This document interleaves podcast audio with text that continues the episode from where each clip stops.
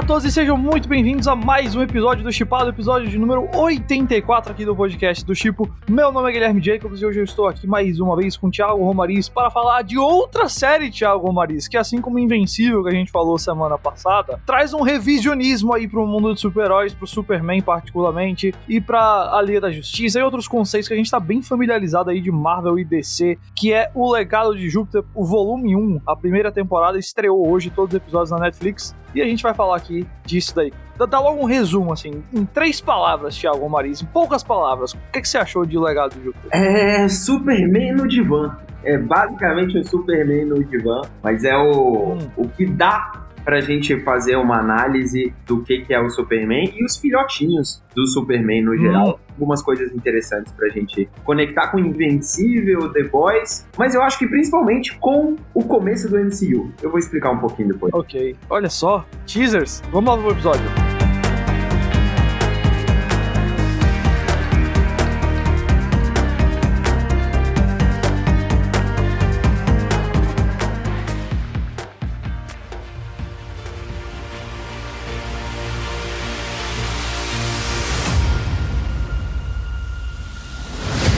O Legado de Júpiter é baseado na HQ de mesmo nome do Mark Miller e Frank Quitely. Ela já foi lançada faz um bom tempo já, o primeiro volume. Ela tem dois volumes e uma, uma HQ derivada que é a Jupiter's Circle, Círculo de Júpiter, e ela se passa num mundo onde, logo após a depressão econômica lá dos anos 30 nos Estados Unidos, um grupo de seis pessoas vai para uma ilha, vai em busca de um, um, do mistério de uma ilha lá, onde tá indo lá com superpoderes. O principal deles é o Utópico, ele é o Superman deste mundo, mas a esposa dele, o irmão dele, o melhor amigo e outras pessoas com quem ele conviveu também voltaram com superpoderes por conta do que eles encontraram nessa ilha. E eventualmente tiveram filhos, o mundo foi populado por mais pessoas com superpoderes. A gente teve personagens, obviamente vilões e heróis e tudo mais. E nesse processo, o Tópico e os primeiros heróis criaram a União, que é basicamente a Liga da Justiça, tem até uma mesa redonda e tudo mais, é bem, bem Cavaleiros da Tábua Redonda também. E eles têm um código que basicamente é que eles não podem se tornar governantes e eles não podem matar ninguém. Agora a gente chega nesse ponto do universo onde os filhos deles estão adultos, estão assumindo mais responsabilidades ou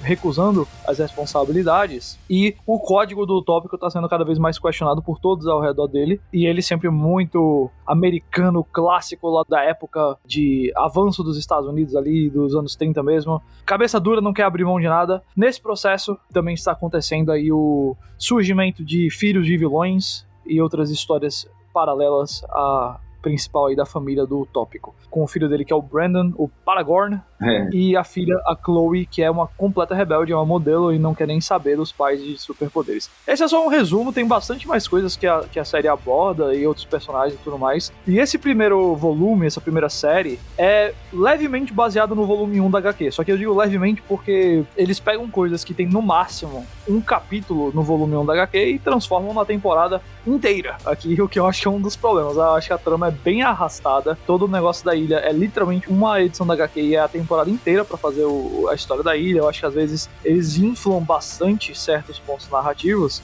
E no geral, Thiago, eu não sei você, mas eu achei que faltou um personagem ou personagens para conectar mais com a gente. Porque a gente tem todos esses super-heróis, o Tópico, a Lei de Liberdade, por aí vai, os outros personagens. Mas para mim falta muito um personagem carismático de entrada como é, por exemplo, o Mark no Invencível, como é o, o Huey no The Boys. Enquanto aqui a gente tem o Brandon, que é o filho dele, mas o Brandon, francamente, eu não acho que é um personagem muito bom, então eu tive certas dificuldades de me conectar aí com a série, também achei ela um pouco arrastada. Mas deixa eu passar pra você, Bola, assim, qual é a sua, sua análise geral, antes da gente entrar assim, nos temas mais específicos? Nesse lado do personagem, acho que eles tentam fazer isso com o tópico, antes dele virar o tópico, né?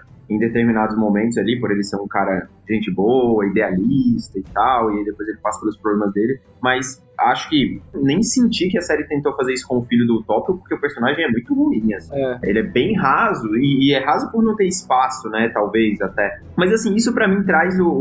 o é, é, um bom ponto para discutir um pouco a série, porque, assim, ela tenta discutir o legado, como eles falam, mais do que o legado, eles discutem a responsabilidade daqueles super-heróis. No passado, com o que eles fizeram, uhum. o que, que isso causa no presente. E assim, eu acho que dificilmente, cara, essas séries, e aí eu digo até Invencível e The Boys também, dificilmente elas passam da camada da superfície dessas discussões, sabe? Hum. Porque muitas vezes eles falam muito sobre o herói e a capa, sabe? O legado de uma capa Uhum. e de superpoderes. Quando, na verdade, na minha concepção, eu acho que quando você vai analisar essas histórias mais profundamente, você tem que analisar de uma forma muito mais social, sabe? Hum. E às vezes aqui eles falam um pouco sobre isso quando tem aquela cena num protesto e tudo mais, mas assim, é pra falar sobre os superpoderes, sobre a responsabilidade que aquele cara teve unindo aquele grupo quando eles receberam os poderes ali no, naquela ilha, lá super inspirado em King Kong, aliás, né? Tipo, mega exploração na década de 30 e tal. E aí depois passa no tempo, nesse recorte de tempo, pra mostrar os filhos lidando com, com esses superpoderes. A minha sensação, cara, com a série o tempo inteiro foi que ela foi superficial, sabe? Eu acho. é. na maioria das vezes ela foi muito superficial e não deixa de apresentar questões interessantes de falar sobre, sobre heróis que são deixados de lado por causa do jeito que eles pensam e tudo mais. Mas assim, são discussões extremamente batidas, sabe? Do tipo, ah, a filha que é revoltada, o filho que gostaria de ser o pai, sabe? Fico olhando assim, ah, do tipo, o super vilão que vai expor os probleminhas de. Cara, nada ali pra mim é, é, é muito profundo, assim. Agora, ao mesmo tempo, está dentro daquele molde da Netflix que tá dentro da caixa, sabe? Do tipo, que você Uhum. consegue assistir, que você vê legal. Não é uma série que me incomoda, não é uma série que me encanta, sabe? E que eu acabei de É. assistir e esqueci dela. Eu vou te falar, cara, eu li o quadrinho há vários anos, ele saiu em 2013, acho que eu li lá pra 2014, 2015, e eu reli logo antes de começar essa temporada da série. É estranho porque a série faz quase que um, um prequel para o quadrinho. O Brandon já é rebelde na HQ, ele, aqui parece que ele tá prestes a se rebelar, sabe? A história da primeira temporada termina com ele meio que talvez desistindo do pai, enquanto na, na HQ ele já tá total rebelde. Coisas como eu falei, a ilha durou uma edição, sabe? Tem uma outra cena assim que eles meio que reproduzem quase que igual na, na adaptação aqui, mas é, é realmente uma tentativa de fazer um prequel quase isso aqui, sabe? Em relação ao quadrinho. E eu acho que o ponto onde o quadrinho tá é muito mais interessante do que o ponto onde essa série começou, por, por algumas razões. Primeiro, eu acho que a decisão do, do tópico ser o protagonista,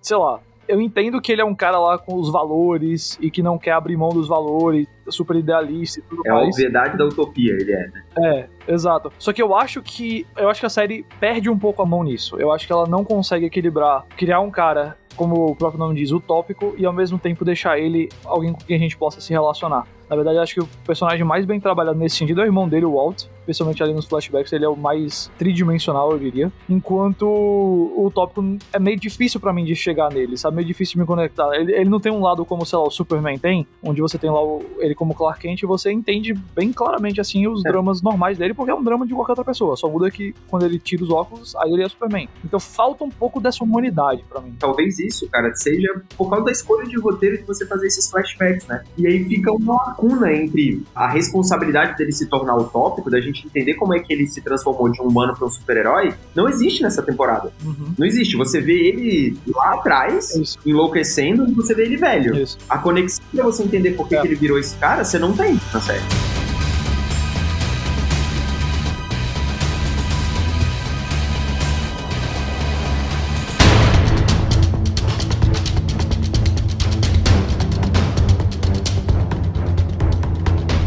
Pra mim, a HQ é muito mais focada nos filhos e termina volume 1 já com um terceiro protagonista, além dos dois filhos, eu diria, que pra mim torna muito mais interessante. E aí, outro problema que eu acho que a série apresenta, é como eu falei, eu acho que o roteiro é super arrastado e inflado. A história demora a sair do lugar pra mim em muitos períodos. São cinco episódios pra investigar um pouquinho lá do, do clone do, do Estrela Negra, que é o vilão. São longos períodos pra criar relacionamento entre um personagem e outro. Às vezes conta, sei lá, o dia de um personagem num episódio, depois dia da outra personagem no outro, pra terminarem os dois episódios com a mesma cena deles se encontrando. É, tem, tem bastante decisão, assim, que eu acho que eles demoram a, a desenvolver. E aí, o outro problema que eu acho que talvez seja muito grande, que eu falei essa questão aí, né, do- de falta um personagem pra mim com quem a gente possa se conectar mais. E não só isso, mas eu acho que falta um mundo onde a gente possa se conectar mais. Eu acho que o mundo, além dos super-heróis nessa série, é quase zero. E eu não quero ficar o tempo todo comparando ao quadrinho, mas o quadrinho é extremamente político, é extremamente social. Ele menciona o Obama por nome, ele mostra muito mais da- do estado dos Estados Unidos. Nessa série, especialmente nas épocas modernas, a gente tem direto personagens falando que os Estados Unidos está se desmontando. Mas a gente nunca vê na prática isso. A gente nunca tem uma visão do, sei lá, da rua, uhum. sabe? A gente não tem personagens humanos que nos ajudam a entender o estado daquele mundo. Então, todos os dramas que eles apresentam de tipo, ah, o país está perdido, eu acho que nunca se conectam. Porque falta muito isso. Que, e é bizarro para mim, porque é uma má leitura do quadrinho isso, sabe? É uma coisa que. Eu nem acho que o quadrinho é uma coisa genial, ou, sabe? Ah, o melhor do Mark Miller e tal. Acho que o Mark Miller é até um cara um pouquinho superestimado no que ele faz. Às vezes é só uma mudança de forma que dá. Ah, o Superman mais é comunista, sabe?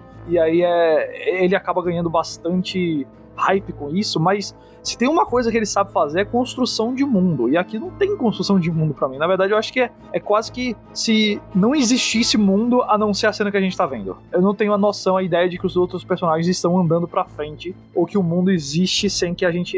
em cenas que a gente não tá vendo. Então, para mim faltou muito essa construção de mundo, muito mesmo. Não sei pra você. Cara, eu sinto muita falta das discussões políticas, como eu disse, né? Eu acho que se você tá discutindo responsabilidade, você vê às vezes eles ali no, numa mesa falando, ah, a gente gente precisa controlar os humanos ou não, a gente vai interferir, não vai. Mas eu acho que nunca aprofunda de verdade nas consequências disso, né? Tipo, a gente não vê de verdade o que que acontece. Então, por isso que para mim ficou uma discussão rasa. Então, naturalmente, essa construção de mundo também faz com que isso fique sem, sem impacto, né? Mas no geral, eu diria assim, cara, a minha, a minha sensação com essa série, com Invencível e com The Boys, é que elas são hum. cada um com a sua característica e uma melhor ou pior em relação aos pilares que elas exploram. Elas são a fase fase 1 deste momento de revisão de gênero de super-heróis que a gente tem, sabe? E imagina, o que eu pensava o tempo inteiro é, sabe o Demolidor do Ben Affleck? Sabe o Wang Lee?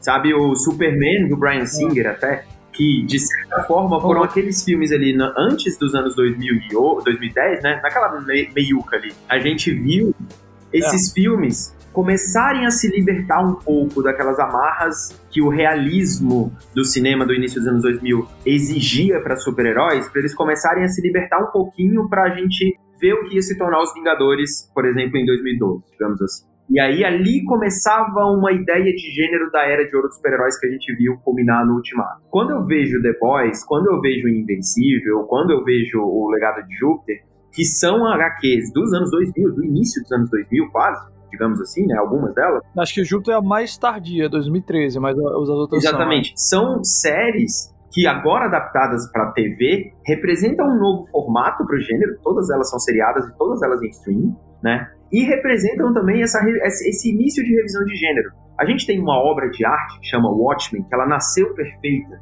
e ela significa isso, sabe? E algumas outras também. Mas agora, com a popularidade dos gêneros super-herói, é natural que exista esse revisionismo, sabe? E a gente vai discutir uhum. essas questões. E eu acho também que é natural que seja superficial em muitos momentos. E, para mim, o legado de Júpiter é isso. E ele, cara, ele é basicamente o modelo perfeito dessa geração que a gente tem ele coloca um monte de questão ali dentro muito básica, mas muito básica mesmo. Ele, em muitos momentos, finge ser uma discussão política, sabe? Finge ser uma discussão uhum. política, quando na verdade ele tá jogando alguns panfletos pra gente discutir. E quando ele quer fazer uma paródia, ele tenta soar inteligente e muitas vezes para mim caiu na paródia, sabe? Eu acho também. Fica um negócio meio constrangedor assim em alguns momentos. Por quê? Porque não existem escolhas profundas de discussão. Não, zero. O exemplo de Watchmen, por exemplo, na HBO Existe uma clara escolha para você falar sobre supremacia e sobre segregação. Claríssima escolha.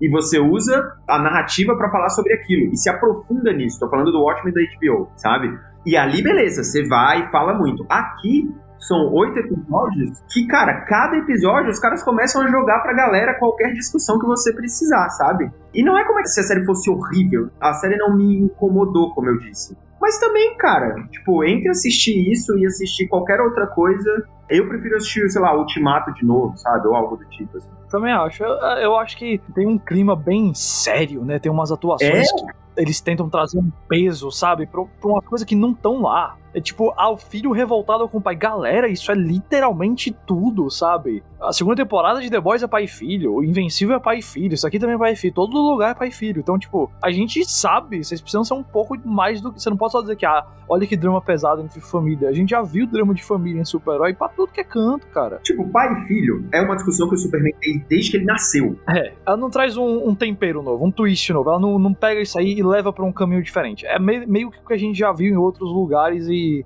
não é super bem E talvez não seja nem o problema da HQ, né, Jacob? É aquilo, né, do tipo, a, aquela velha discussão sobre fidelidade também, né? Tipo, você pode usar uma adaptação pra expandir os conceitos de uma obra original, né? Sim, sem Do, tipo, e mais no momento super político que a gente vive, eu esperava que isso fosse explorado na série. Pra mim foi chocante o quão rasa a série é em tantos sentidos, assim. Quando eu reli, assim, eu fiquei, nossa, é, é muito mais político do que eu lembrava, e isso aqui de 2013 o texto, sabe? Então, faltou muito isso agora na, na série. Aí eu queria só puxar mais uma coisa que eu não gostei, e aí eu vou falar uma coisa que eu gostei, porque eu sei que eu tô sendo bem negativo com a série.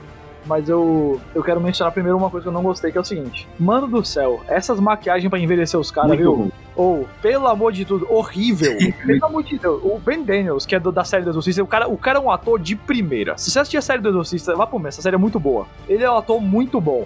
Ele não consegue fazer nada nas cenas do presente por causa da maquiagem que colocam nele. No passado ele até atua bem. Eu acho que ele, eu- como eu falei, eu acho que o, Walt, o Brainwave, é, é um dos grandes destaques da série, especialmente no passado. Pra mim, ele é o personagem mais tridimensional que existe. Mas a atuação dele desaparece por conta da maquiagem. O Josh Duhamel também, assim, não é o ator com maior alcance da história, mas ele consegue ser um pouquinho carismático e tal. Também, escondem ele debaixo de uma maquiagem absurda. Você não consegue nem entender onde ele tá ali no, meio, sabe? Eu acho que a Leslie Bibb, que faz a Grace, que é a esposa dele, como a maquiagem dela é mais leve e tal, é meio que o cabelo pintado e só não tem tantas rugas falsas como os outros, eu acho que ela até consegue fazer um trabalhinho melhor com isso, sabe? Ela não é tão afetada, mas os outros dois, especialmente o Ben Daniels, rapaz, é. É bem ruim. Nossa, complicado, viu?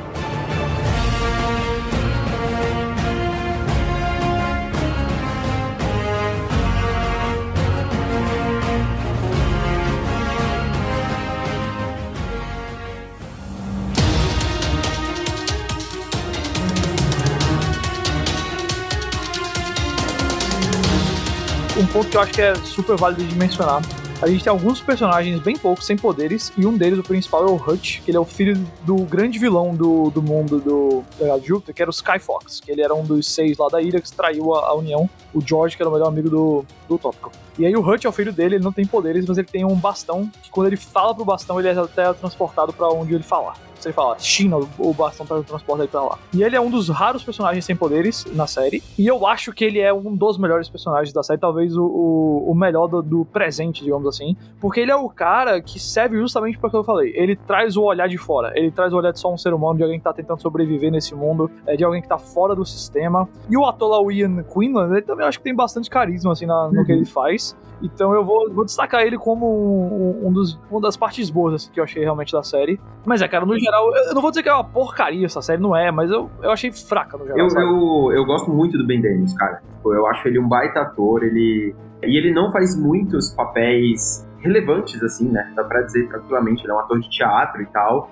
Eu adoro ele em Exorcista. E, aliás, a série do Exorcista é uma série... A primeira temporada, especialmente, eu assisti totalmente querendo odiar a série. E ela é muito boa. Ela é muito legal, a primeira temporada. A primeira é. É, só que, cara, é o único personagem pra mim. Ele não é nem só o personagem, tá? Ele é o ator que entrega de verdade pra mim. Ele é ele. O resto, cara, eu acho É, muito qualquer nota, assim. Tipo, muito qualquer nota. Isso é verdade. Então, é aquilo que eu disse, cara. Se a Netflix um dia fosse fazer uma série revisionista de super-heróis, ninguém melhor do que o Mark Millar pra se encaixar na caixa da Netflix. É, isso é. Especialmente porque a Netflix gosta de fórmula e ele é um cara bem formulaico no que ele faz. sabe? Exatamente. Ele é super formulaico no que ele faz, assim, não tem nem dúvida. É o a isso. encontro dos mundos ali, sabe? Do tipo, perfeitos para o que ele se propõe. E eu acho que existe uma superficialidade muito grande em tudo que é discutido e que me incomoda bastante, mas que até pelo volume de séries e discussões iguais que a gente tá tendo,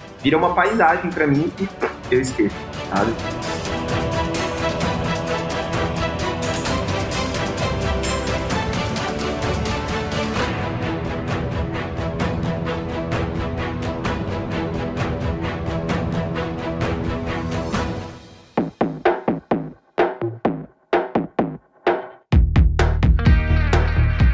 Por hoje é só então.